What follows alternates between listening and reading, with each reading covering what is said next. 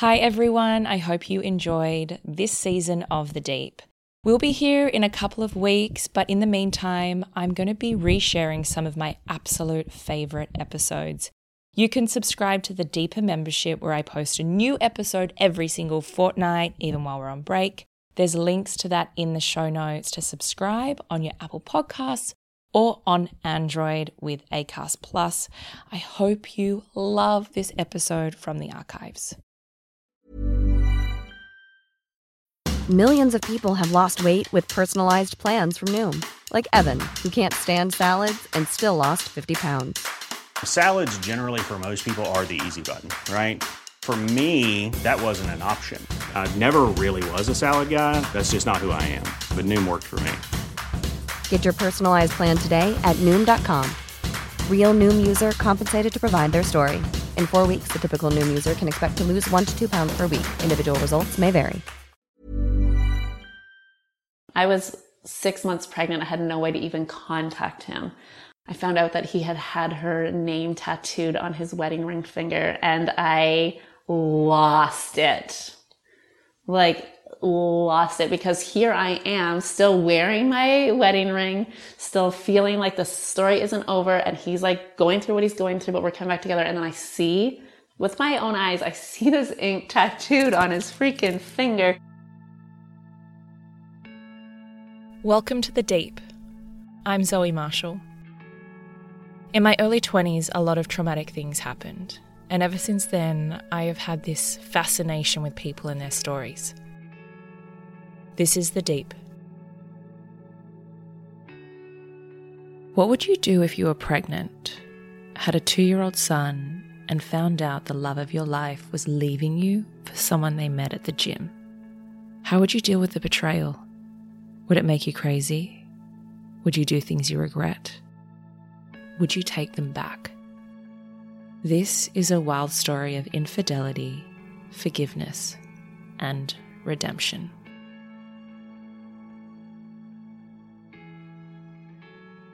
Jack, I want to welcome you to the deep. Thank you so much for having the courage on sharing your story today. Mm, I am so excited and honored to be here. As soon as I was introduced to your podcast, I just like love everything that you're about and the stories that you're bringing to this world. So thank you for having me. It's, um, I think this is going to be a triggering episode for lots of people and the circumstances which surrounded you five years ago.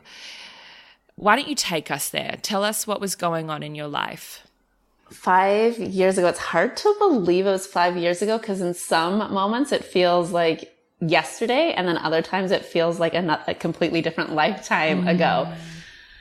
But yeah, five years ago, I was happily married. I had my son who was just about to turn two years old. I was three months pregnant with my daughter, which felt like a bit of a miracle in itself. I had went through a couple um, really late term miscarriages before in between my son and my daughter. So I was really in this place where I felt like life was pretty much perfect. My business was taking off. Things just were like good. I was living like downtown Toronto. I had a beautiful home. Everything felt like, wow, like this is it. This is everything I've ever dreamed of.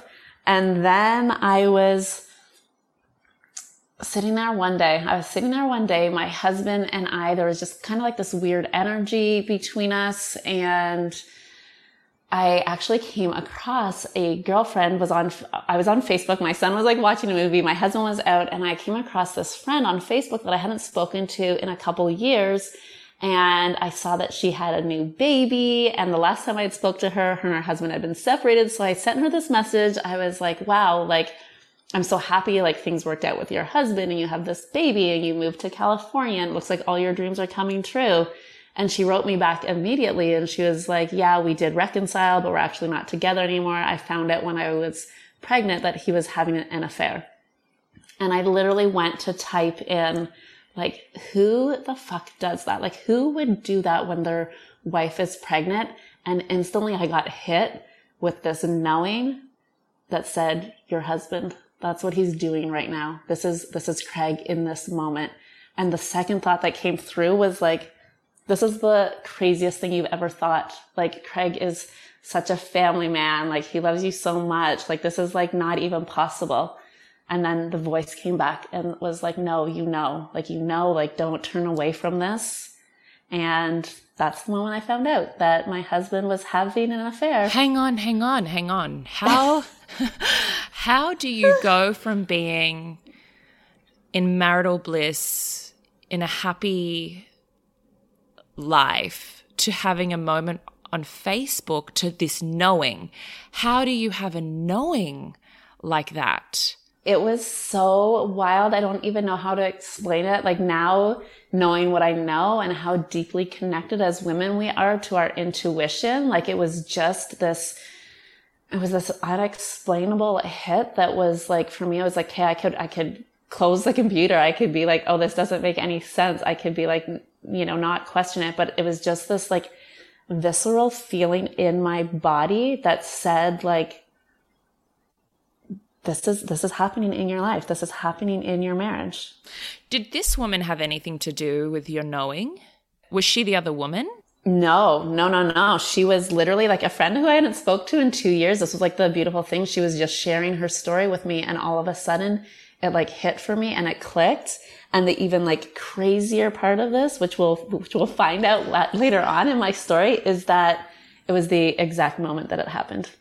it's not something that had been happening for a month, for weeks, for even days. It was like the day of.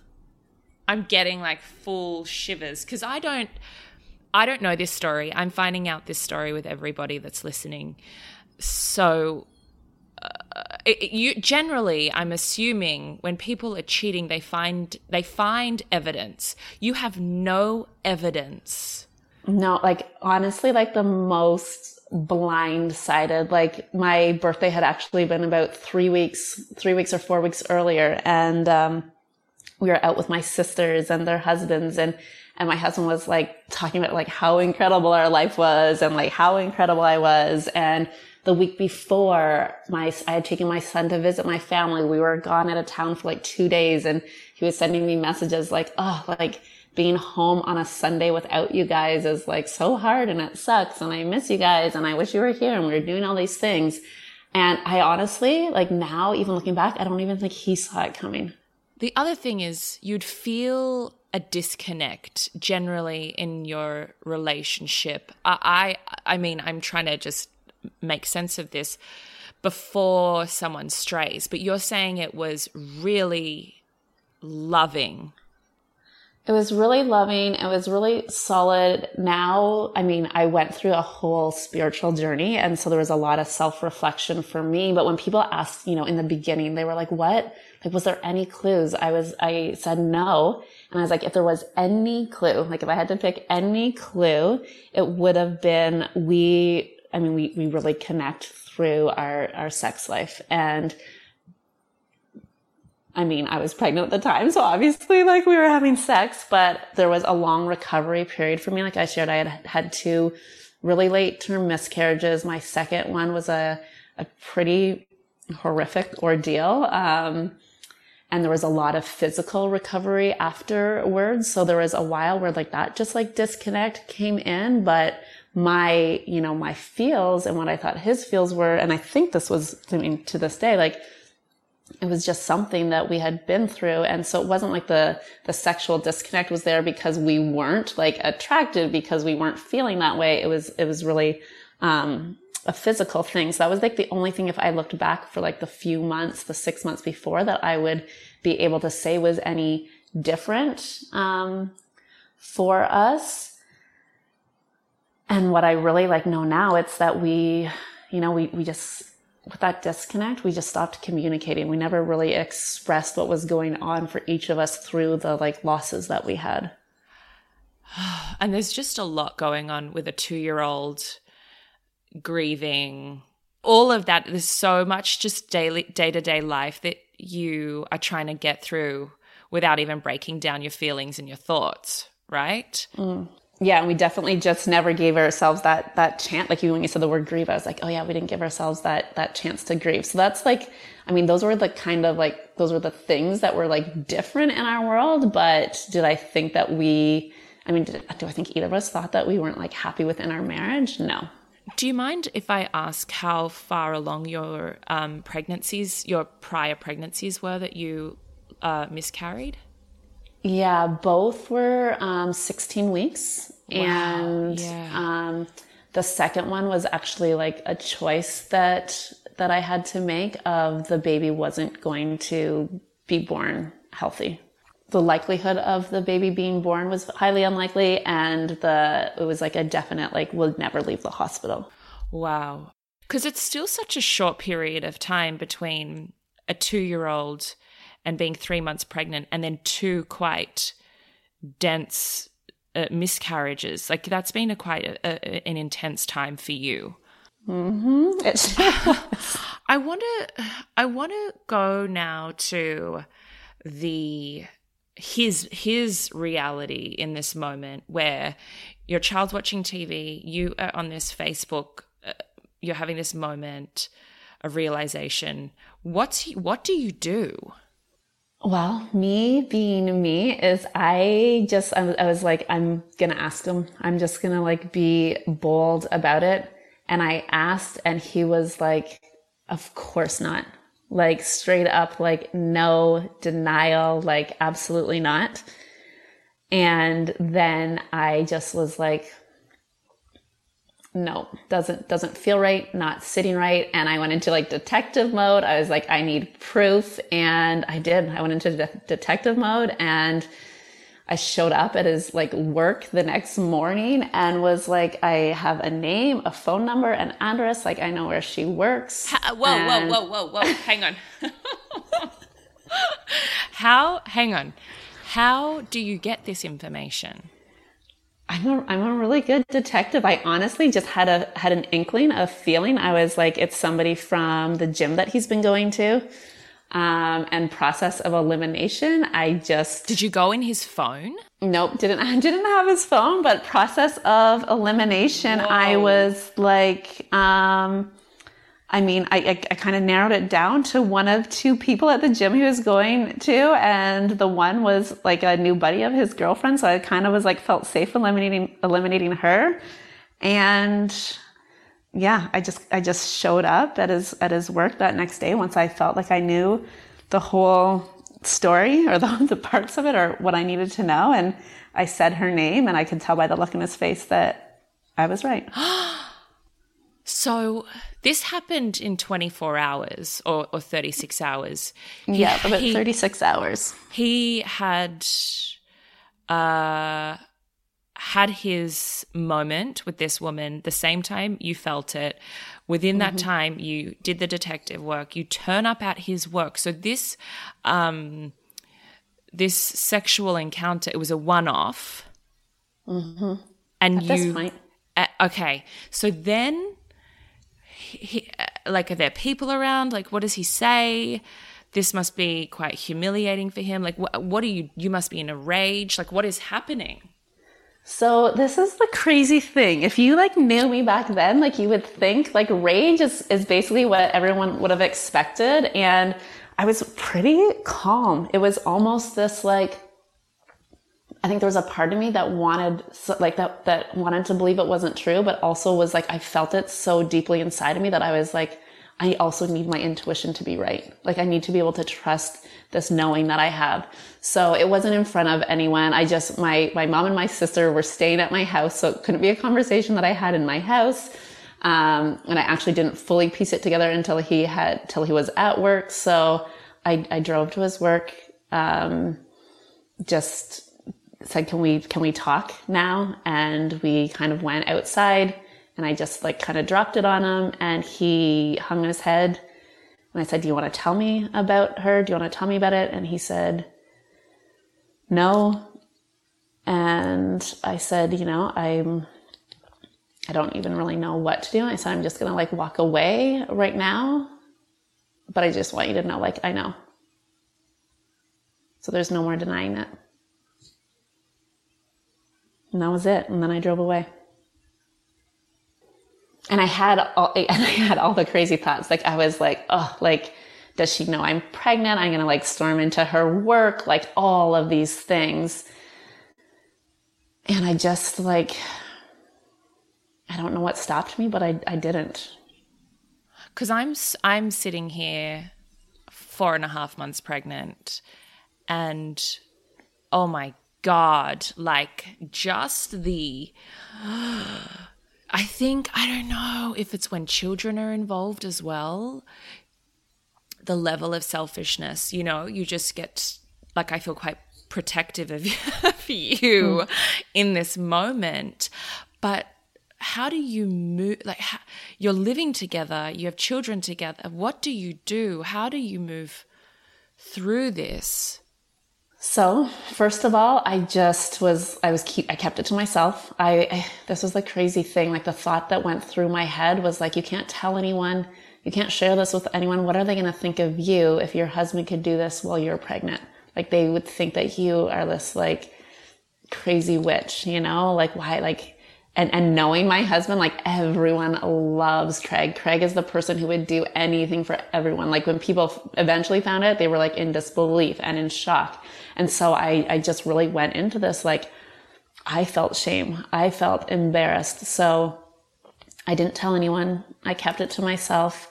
And then I booked a, a, flight. I booked a flight and took my son to like a beach vacation and just told him like, Hey, we're going like get your shit figured out by the time we get back and we'll be gone for four days. And like whatever you need to do during those four days like just have your shit figured out by the time we get back. Did that mean get out of my house or did that mean end it? That meant end it. That meant like let's put a band-aid solution on this. Let's pretend and i'm sure i said these words like let's no one needs to know. No one knows. Let's pretend it didn't happen. Like it's it's let's just like fix this. Let's just like pretend that this didn't happen you know and the one thing that I will say about about this, about my husband, is he um, he wasn't willing to just like brush it on the rug. He's like, well, this obviously happened for for a reason. And so I went away. I was like stressed to this max. I was heartbroken. I was, you know, keeping all this bottled inside of me. I lost 10 pounds within 10 days at, you know, at three months pregnant. Not a great situation to be in. Um, and by the time I came home four days later, he had decided to really like own his decision and decided that he was going to go build a life with this person and was moving in with her and there was no like discussion. There was no trying to like do anything to like repair our marriage. It was just like, no, I was unhappy and I did this and I'm in love with this person and we're going to create a life together. And that's the way it's going to be. Um, was he in love with her? I don't, I mean, at this point, I don't think so. But I think that he did fall in love with her after oh over the God. next eight months that they lived together. And he would say no, but I would say yes. This happened. He mm-hmm. moved out. Mm-hmm. He did it. He did it. He followed through. He followed through. So I'm just thinking of the your health at the moment and your well-being with this pregnancy and how you're turning up as a mother, let alone how you're dealing with your own sense of betrayal. He moves out of your house. He moves out. He's he's like a couple blocks away, a couple blocks away, and and um, you know was such an incredible dad. Like like being with my son was like the light of his life and started being really disconnected from him, like, oh. you know, seeing him a couple times a week, sometimes not showing up. Um, so for me in the beginning, it was like, yeah, it was the heartbreak. It was the rage. It was the anger. It was the like, you can't fucking do this. Like, no, you just can't do this. Like, this isn't the way it's supposed to be. And the one thing, again, going back to this, like knowing that I had, and I remember the first person I told, I said, it was one of my best friends from childhood. And I said to him, I was like, but it's like, I just know it's not about me. And he was like, You're crazy. Like, it's your marriage. It's obviously about you. And I was like, It's not about me. There's something in this that he needs to like experience and go through. There's something that he needs to heal. And I also know this isn't the end of our journey. And while I was able to say that and know that, obviously there was a lot of like ups and downs through the eight months. There was the roller coasters. There's the times where I was like, oh, maybe this is actually it. Um, and while I knew it wasn't about me, I also knew that there was a gift in this for me. I also knew that there was something my soul had been calling on that I had been ignoring, that I had been shutting down. And one of the blessings actually you know, people said, how could this happen while you were pregnant? And I was like, how could it not? If I wasn't pregnant, there would have been rage. There would have been alcohol. There would have been mm. fight. Like there would have been explosiveness. So it was like, of course it had to happen while I was pregnant. And then at the same time, shortly after this, I found out that there was some health complications with my daughter. They expected her to be born, um, in the second trimester. They, they didn't know if she would even get to the third trimester. And after my last two miscarriages, I really shifted into like, I need to like do whatever I can to like make sure this baby girl's healthy. Um, I just like, so I went into like a, a mode where I just was there to take care of myself and my son and my baby girl and to like, I went down a spiritual path, a, growth, a path of spiritual growth and tapping into like, I first learned to meditate just to deal with the anxiety that I would wake up every night at 4 a.m. with. And I just really took it as time to like nurture my, my being and my soul. And who is looking after you through this? Who's turning up for you? Who's helping pay for food? Like, is he still yeah, so I feel like this is crazy when you say who's looking after me. Like my first instinct, my first thought to sadie was like, was my son, which sounds crazy because he's two, but he just like, I don't know, he had this knowing of like the nights I needed him to crawl into my bed with me. He had this knowing of like how to just like, when my husband would show up, and I would be so angry and I would see his smile and his excitement and his joy and see that he didn't hold a grudge. Like he, he just actually really allowed me to like step back and see things and to not be so reactive and volatile. Um, so I would say like my son really did. And then at the same time, like, like actually like financially asking those questions, like my husband didn't shy away from like any of those type of responsibilities, but, um, yeah, I, it just was, it was a whirlwind to begin with. And then thankfully I had some women that I had connected with like in the six months before that became soul sisters and had been down a spiritual path before me. And all of a sudden, again, it was knowing like why these women came into my life when they did shortly before this. Do you seek out the other woman?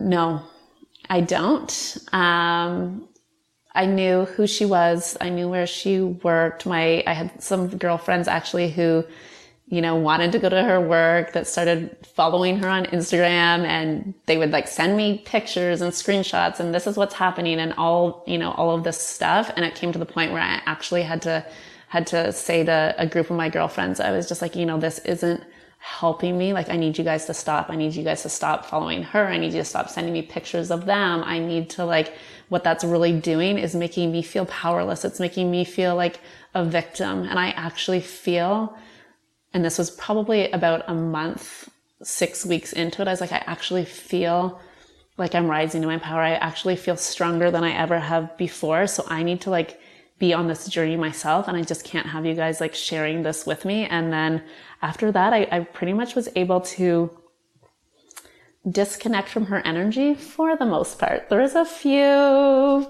not so highlight moments of my life that, you know, that went down over the next eight months, but, um, can you tell us about them? I totally can, but I just wanted to like, before I get there, I wanted to say like, I think it's so easy to paint that person. And I wanted to in the beginning, I wanted to so bad paint her as this like dirty little mistress who corrupted my husband and manipulated him and stole him. And it was like, I also knew like that's not the truth. Like he made a choice. Mm-hmm. And while I also didn't love her choices, it, it, I also, as much as I could say it had nothing to do with me, it also had nothing to do with her. I really love that you have pointed that out because I think that's the easiest way when these things occur is for us to want to protect the partner and want to blame the other. Mm-hmm. I believe that we could all sit in either position in life you know, mm-hmm. throughout different circumstances. You could be the mistress, you could be the one that has been betrayed. So I think it's really profound for everyone to hear that from you. Well, since we're on the conversation of her, the one thing that I'll like actually tell you that I regret from the unraveling of the situation and spoiler alert, my husband and I end up reconciling way down the road um, of this journey after my daughter's born. Um, but when you asked me like if he loved her, she she had sent him this message right after him and I decided to reconcile, and it said, you know, I was always your toy. It was never gonna last. I don't believe you loved me. And I wrote her this letter and I never sent it because I thought, you know, she doesn't want to hear from me. But in hindsight, I wish I would have because I wanted her to just like know, like, he's my husband. I saw him love you. I saw him choose you over his child. Like, don't feel like you were a toy. Don't feel like you didn't matter. And it was like my hope for you is actually that you find the love that I know you felt with him. You told people he treated you like a queen. Don't let the outcome of this actually make you feel you're not worthy of love.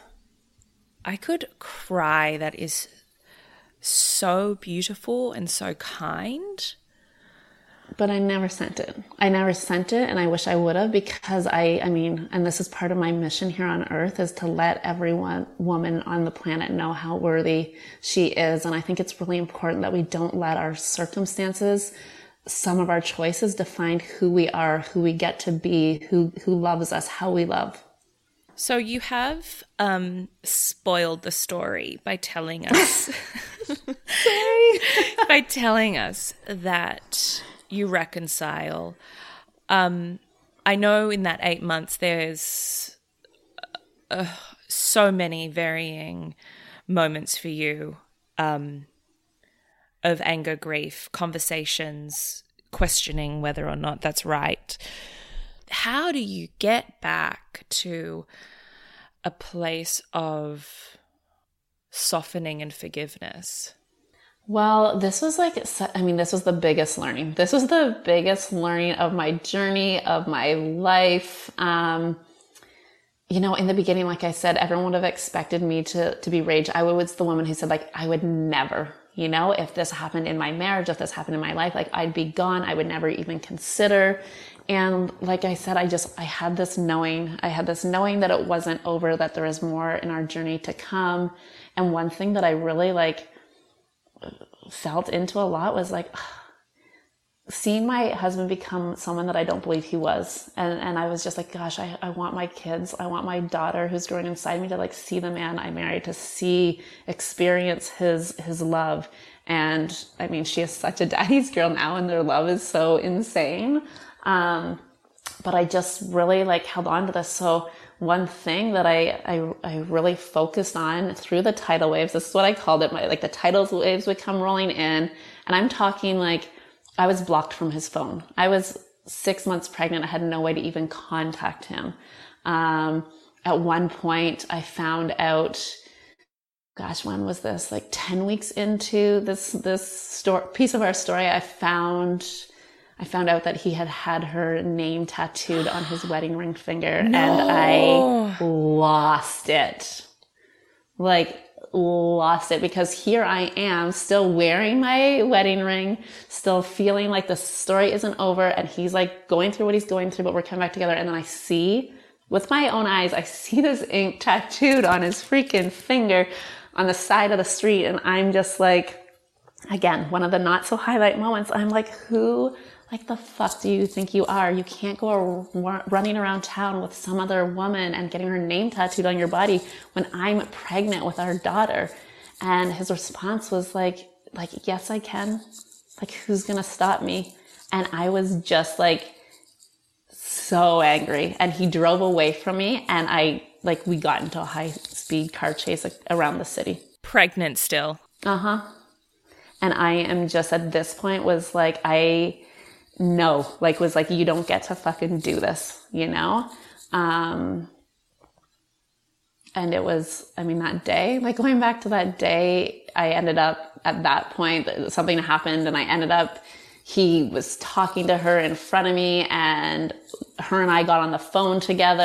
And then, I mean, her and I actually had a pretty, um, the conversation was not what you would expect. And it was actually a pretty interesting conversation. But afterwards, I read through all their text messages and that was like something that like, I wanted to bleach my eyeballs out after. I was like, the things that I read, the way that I heard him talk to her, the way, the things that I heard them say about me, it was, it was, I, I felt defeated after that.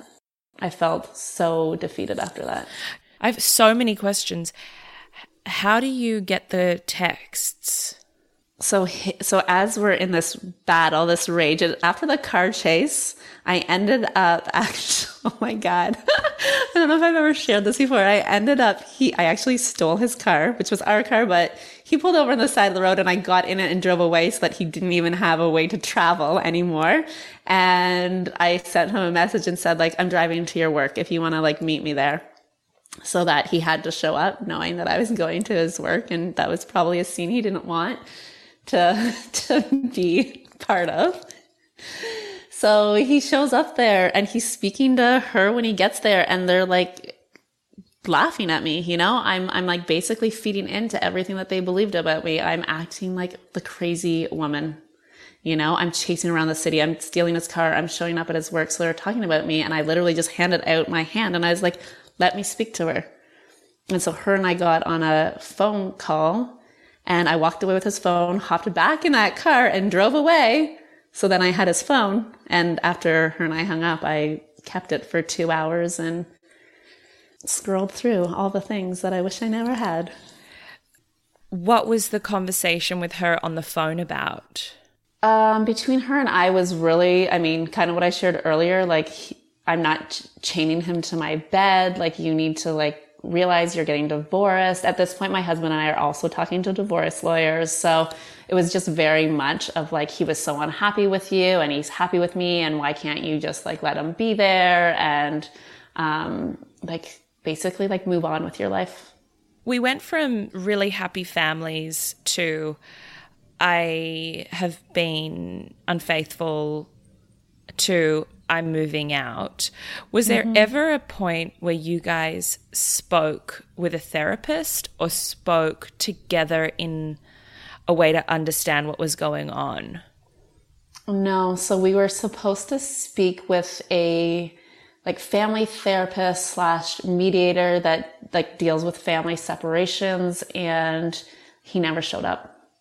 So we had appointments and he didn't show up and, um, we ended up seeing her separately and I'm not sure if this was very professional or allowed, but it happened anyways. She started to share some of like their conversations with me and she just said, you know, he can't show up with you. She said he can't show up with you because he can't see the look in your eyes. He can't see the hurt he's caused. Like he, he, there is love there. And if he sits in the room with you, he can't deny it anymore. But at the same time, she said, I also think that you have to be prepared that he's likely going to walk away. And by walk away, she means like he might never meet his daughter. He might never see his son oh. again. He's, there's, you know, some abandonment wounds in his family with his own father. And she was really like, you have to be prepared for that. I'm not a therapist, but what I'm hearing is he drew this line in the sand Maybe mm-hmm. it was, uh, you know, a, a, just a spontaneous moment, but the damage that he did in that moment, he was willing to go all the way through this for eight months versus deal with you and mm-hmm. live in his choice. And live in his choice. And, you know, people in his world, like, I mean, my family, his family, his friends, everyone was like, you, you know, you can't do this. Everyone was giving him like, there was no support for him. Let's just say there was absolutely no support for him. And he found a place where, you know, a, a new group of friends, a new woman that like, every like his choices his actions were okay there was no judgment there was yeah. no questioning there was no like and and to to be honest when i think back like i was like she was the only one that was able to create a safe space for him where he you know they both shared with me about the pain that he was in the nights that he would cry himself to sleep. Um, i mean she shared that with me on that that phone conversation. So i don't I, th- I think that he really just decided to own it because then it made it for him it made it okay. If i made this choice because i was unhappy and because this is like my soulmate and i'm in love and i'm unhappy it's it like it was like justifying his actions to himself what was he crying about missing missing our son mostly not being there not being in our son's world but then he was willing to not turn up sometimes. Mm-hmm. Because there was, I mean, there was also a lot of substances being used. I think that probably contribute to the emotional roller coaster he was on as well. Uh huh.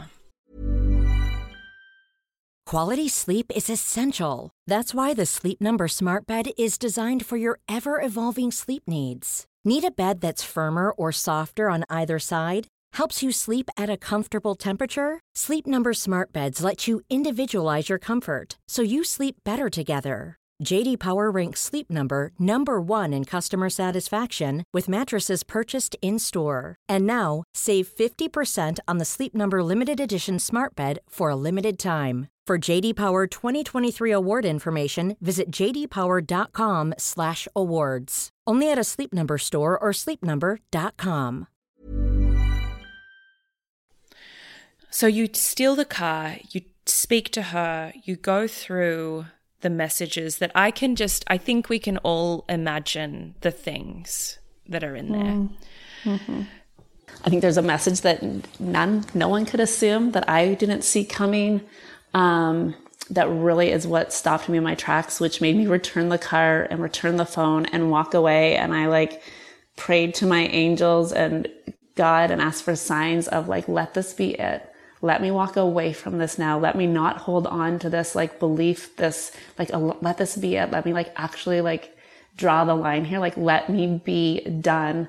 Um, and it was seeing a message chain back and forth between them where they thought I was faking my pregnancy. And for me, it was like, don't you remember the week before, you know, when we were picking out baby names? Remember when we actually went and got genetic testing done because of the last two miscarriages? And when I said that to him, I said, do you not, do you actually not think I'm pregnant? Like I went back, I was just like, I, I was so defeated at that point. I was like, do you actually not think I'm pregnant?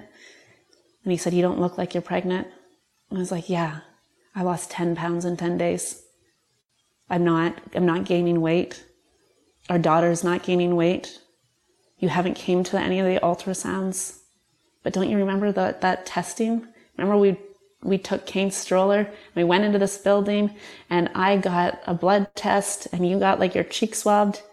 And he looked at me and said, You're delusional. That didn't happen. And I looked around and I was like, Am I like on a reality show here? Like, that happened. It, like, is she listening? And you told her I wasn't pregnant? Like, what's going on here? And that was when I was like, I just like, I actually just need to walk away here. And that was when I was like, I need to take care of myself and my baby and my child. Was that the was that the turning point? Were you just like, I'm not stealing any more cars. I'm not letting him bedazzle me. Like I'm not going to be put into this caricature of myself. Yeah, that was the turning point and where I really started like the deeper self-reflection that I started really like tapping into like, okay, what can what can I choose here? What can I you know control for lack of a better word? I was like, I can't control him. I can't control his actions. I can't control how he shows up when he shows up. So what can I choose here? And I was like, I'm gonna choose peace. And I kept that as my anchor going forward. I was like, hey, every time I want to rage, every time I want to battle, I'm going to choose peace. I'm going to choose peace for myself and peace for my daughter and peace for my son And I kept that as like, you know, when he would piss me off, when he wouldn't show up, I would be like, okay, what do you want here? Peace. And then it came to the point where um, he went on a vacation with her for three weeks. And I was like, okay, if you want peace, like, what would you really choose? At this point, I was like, she's never gonna, you know, she's never gonna be able to see our kids and all this rage and blah, blah, blah. And I was like, if I'm choosing peace, I want my kids to have a happy dad. I want them to see him happy. So I wrote him this letter and I was like, if I still feel this way when he comes back, I'll give it to him. And it was like, hey, choosing peace means that if you choose her and that's your happy place, like our kids can be there. We'll figure it out because I want you to be happy and I want me to be happy and I want our kids to be happy. So he comes back and the first time he sees our son, who's like lingering around, he was like lingering around and usually like I get in the door and he would bolt. Like he did not want to be around me. And I'm blocked from his phone at this time still. And I have this letter ready to give him and I asked him, I was like, if like what would you make you the most happy right now? Like, what would make you feel at peace? And his response was to come, like, live on this couch so I could be with Kane every day. And I was like, well, that's not like, that can't happen and that's not realistic. Like, what would actually, like, make you happy? And he repeated it. And I was like, I don't even know what to say to that. And then I think Kane woke up. I went upstairs. I came down and then he was like, Let me ask you a question. Why are you still wearing your wedding ring? And I froze up there. I was like, Because it's a beautiful piece of jewelry, because I'm going to take it off eventually, but right now I want to wear it because I can. In that moment, he like got up, walked out the door, and like that was it. And I sat there after. I was like, hey, I haven't given him this letter. I also just didn't tell him the truth. And I was like, he's never probably seen me this vulnerable in my life. But I said to him the next day, you know, the reason why I'm still wearing this, I'm like, it's so hard for me to say this to you because you're living with another woman down the street. I don't think our story's over.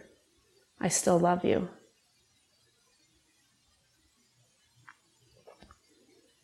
And that just like opened the doorway for him to share how he had been feeling like my vulnerability allowed him to start being vulnerable and it opened up a lot of conversations. Would he still go back to her during this? Mm Mhm. This was this was still I mean, this was still 2 months before my daughter was born. It was still like it, and I feel like this is the part of the story where it gets crazy. We started opening up conversation.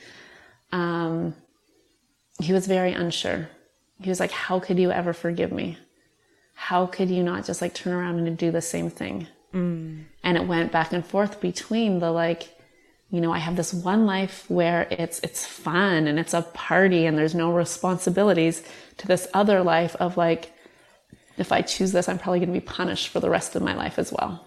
Mm.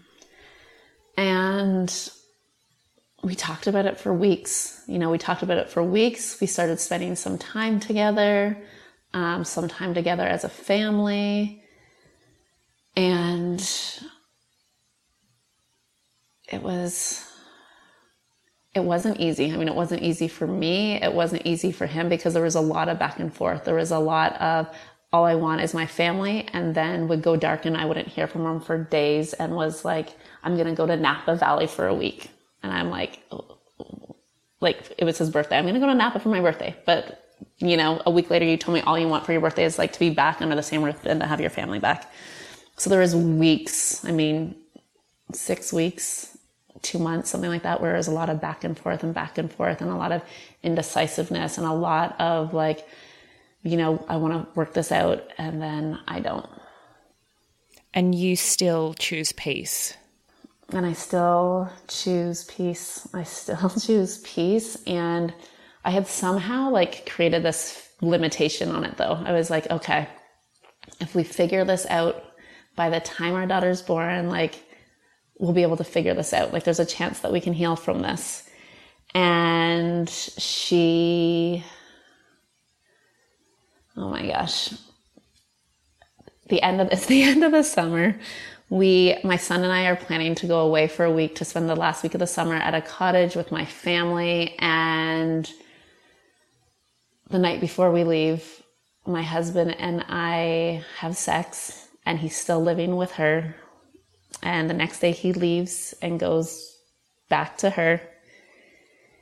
And three days later, when we're gone, he just says, "You know, I'm gonna, I'm gonna move out tomorrow. Can I come there? Can we like, can we like actually work our shit out?" Two hours later, my water breaks and I go into labor three weeks early.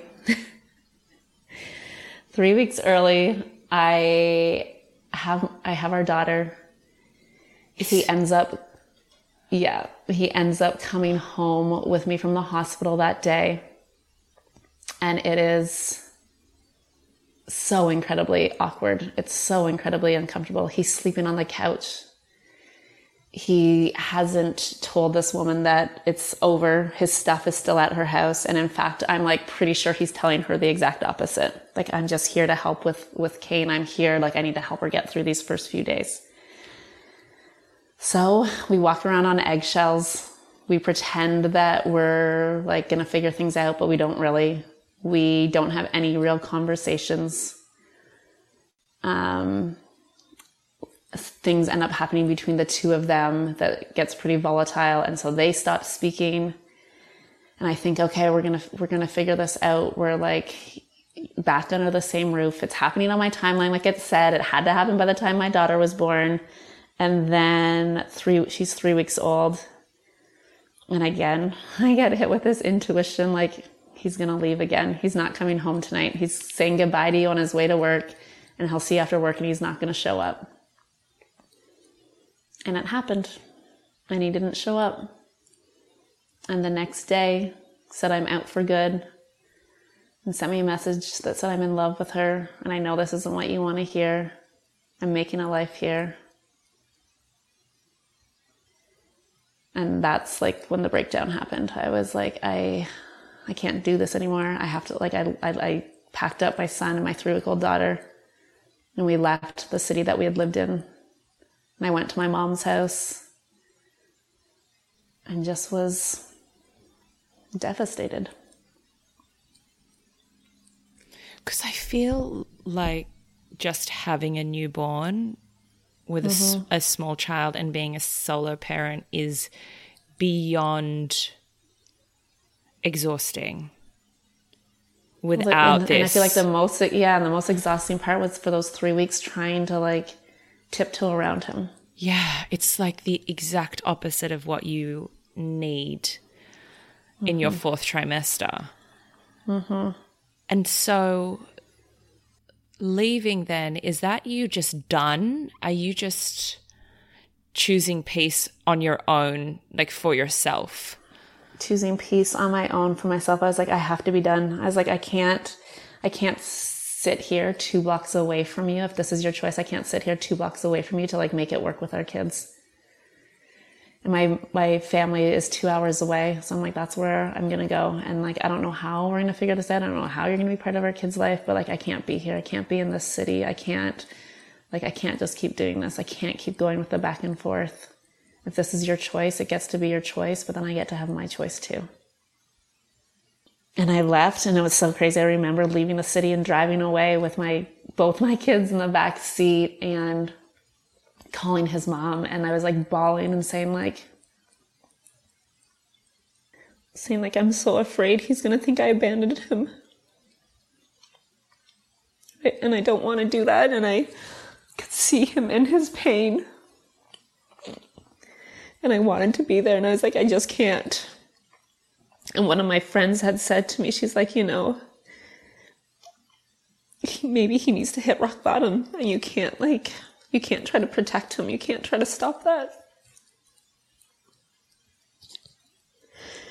And yet he had left twice and it felt like I was the one like leaving him because I knew like, I just knew our souls weren't done yet.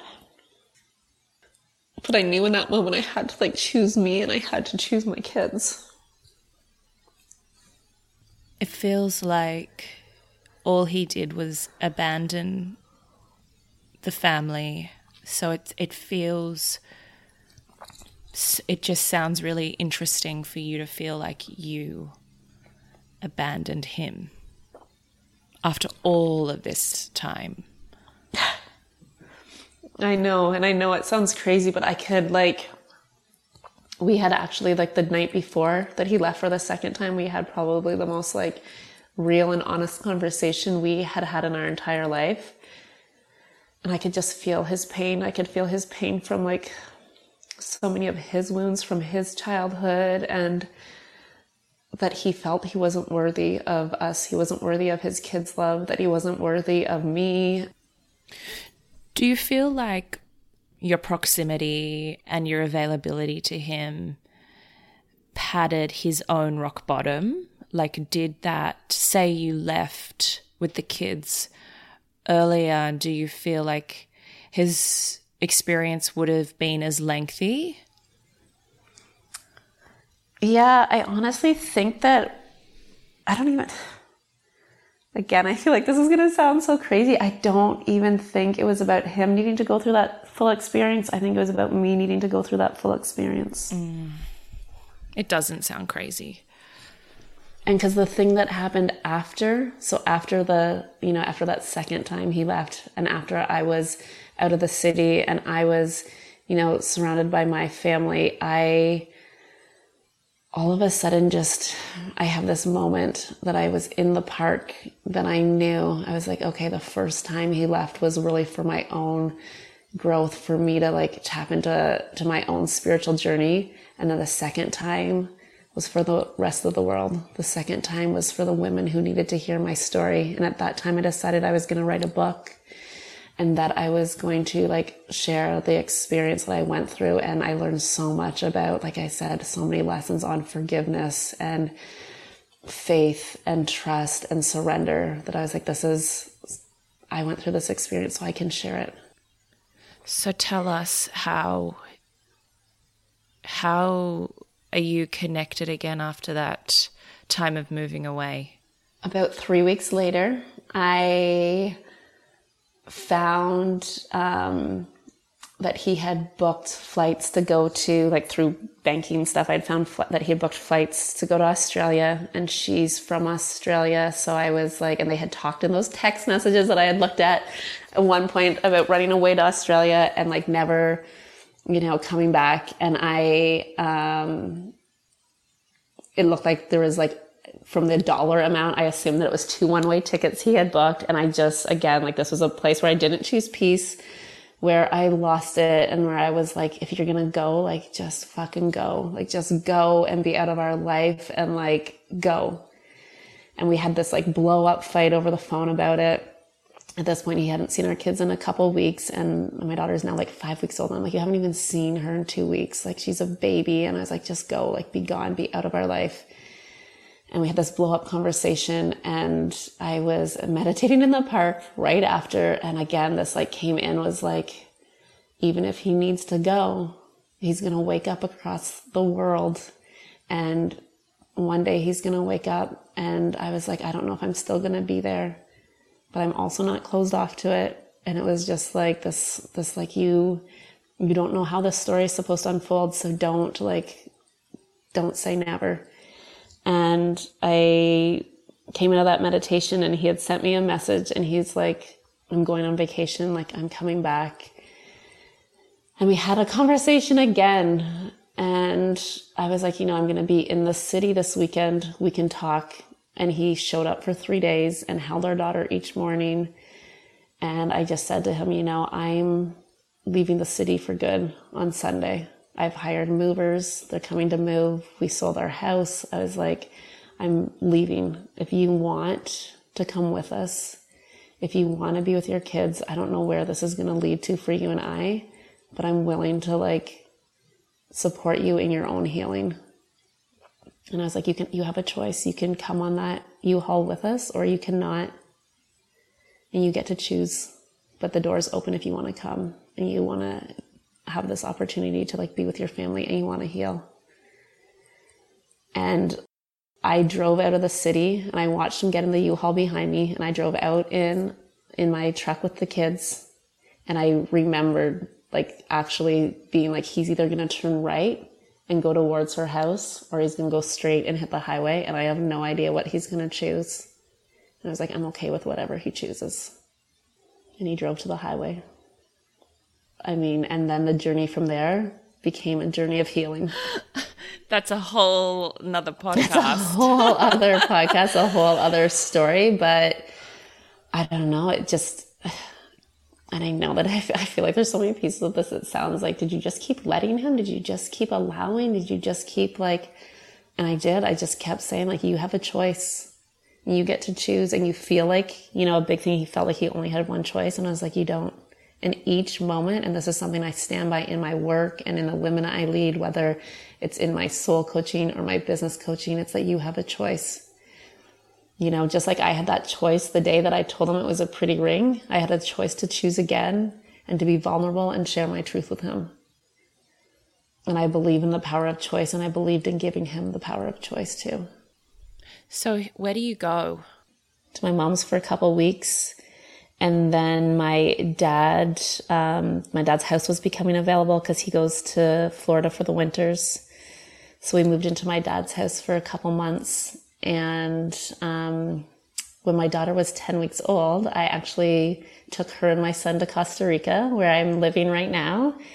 And when I was there, I was like, hey, this is where, this is where we're meant to be. This is where our family's going to heal. So we came to Costa Rica for four months and yeah, it wasn't just like a four month vacation where we were like, life is great. We didn't put the band aid solution on. We actually dove into a lot of healing work. We had the most real conversations that we've ever had in our, in our life. We grieved the losses that we had never grieved. With therapy or just the two of you? Before we left Canada, we um, worked with a therapist that we worked with together, that he worked with um, by himself. And then we, once we came to Costa Rica, it was really just ourselves as a family.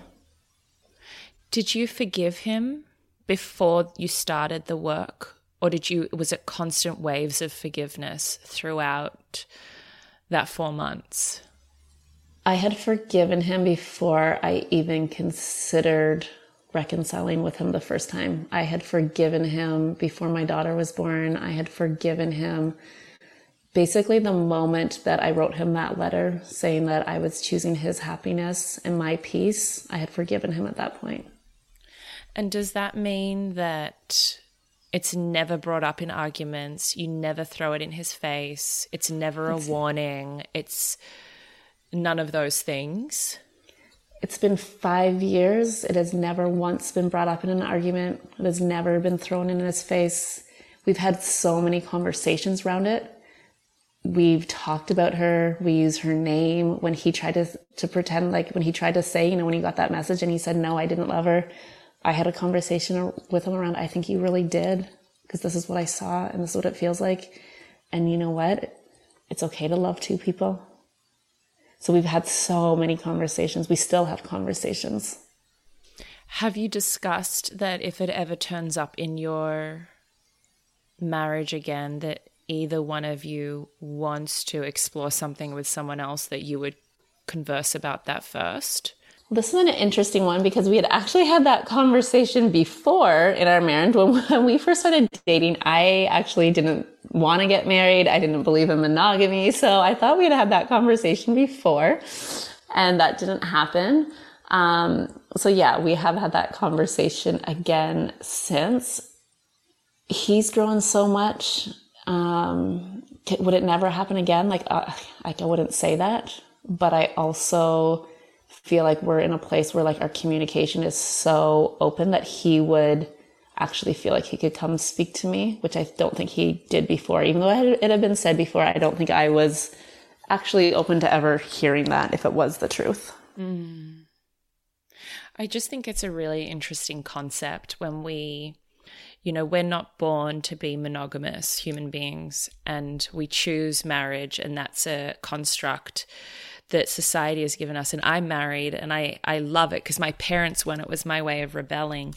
And um, it's a long life and it's a long commitment and things happen like you know and traumas resurface and i think that there needs to be space between partners that feels safe that if something was happening or going to happen after the fact that they could be heard is that something that you would agree with Oh, I 1000% agree with. And I think this is the thing. Like, I've had so many people say to them, say this to me, and I've coached women through their own experiences of infidelity. Like I said, I'm writing an entire book on my journey and story and spiritual awakening and experience. And people will say to me, they're like, okay, so like, what's the ending of this book? Like, it's like just happy ending. And like, now you know for sure, like, you guys made it through that. You can make it through anything. And I'm like, no, like, hell no. Who knows what tomorrow's going to bring? Who knows what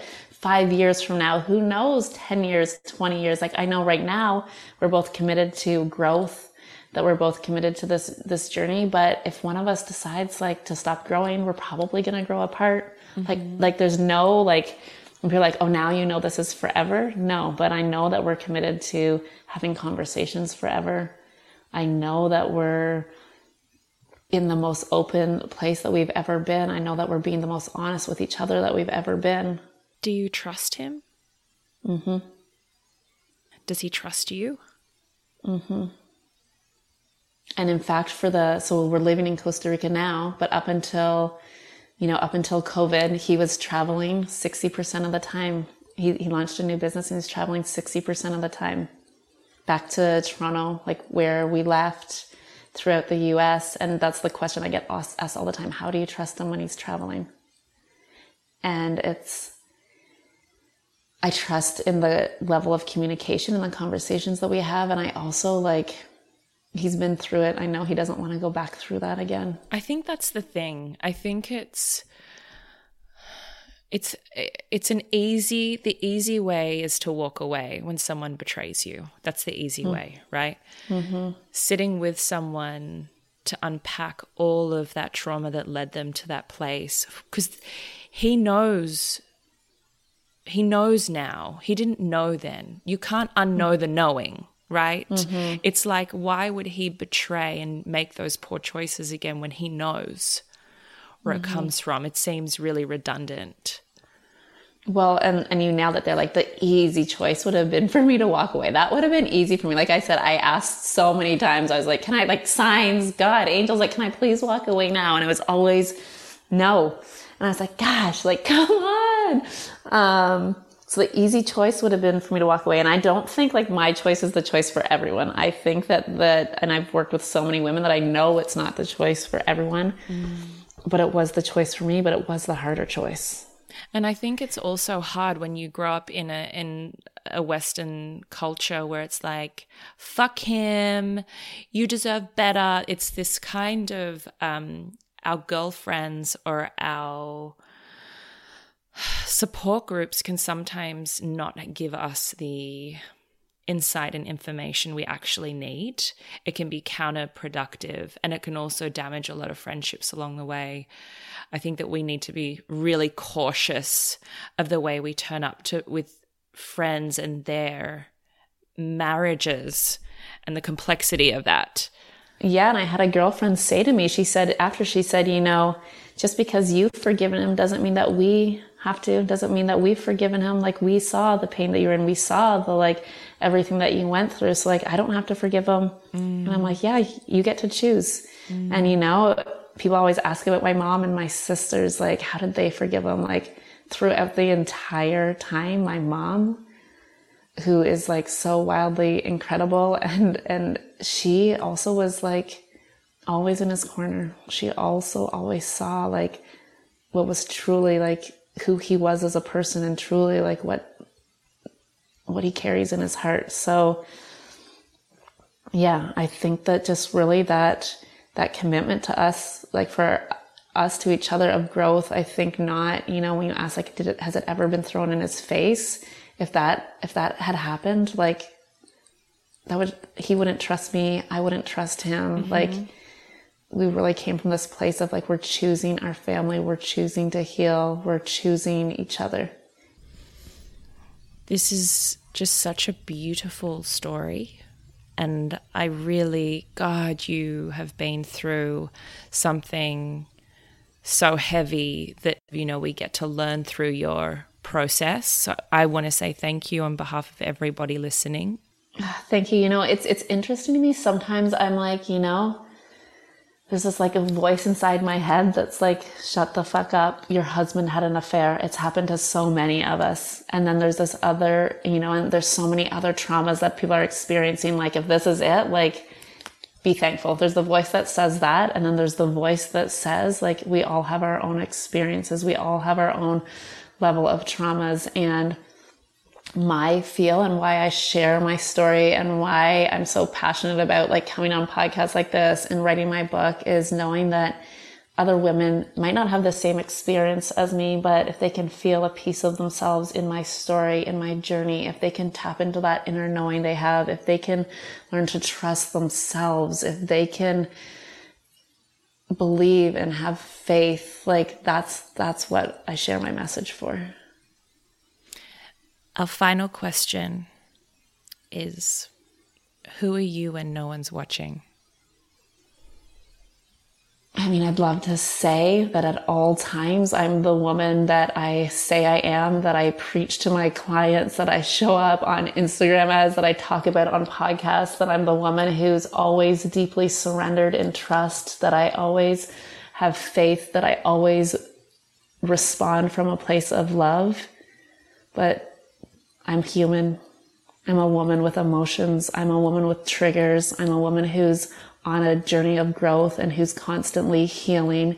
I'm a woman who's like invested in her own growth and own expansion. And that means I act as a human. And there's times where I react and there's times where I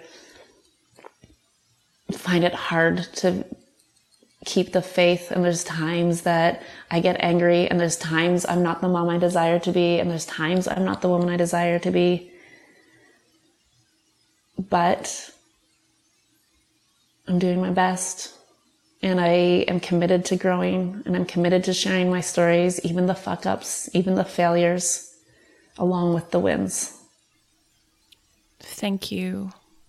Thank you so much. Thank you.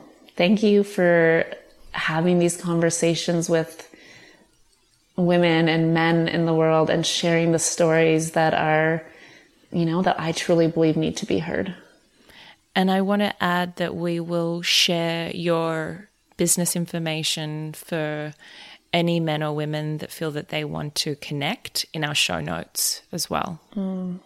Amazing. Yeah, amazing. I, one thing I'm known for is I don't hold back myself and my business partner, whether it's on Instagram or in our programs or on our podcast Like, we share truth. We share all of it because I think it's important that people don't just see, you know, the highlight reel, that people don't just see all the good parts, that people see and, and get to really,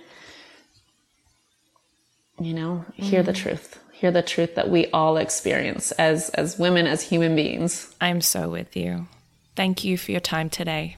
Oh, thank you so much. This has been yeah, this has been amazing. I hope you enjoyed this week's episode of The Deep.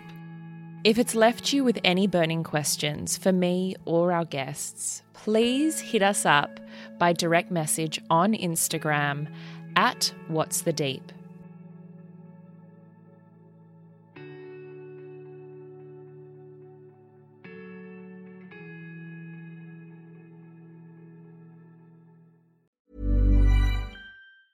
Small details are big surfaces.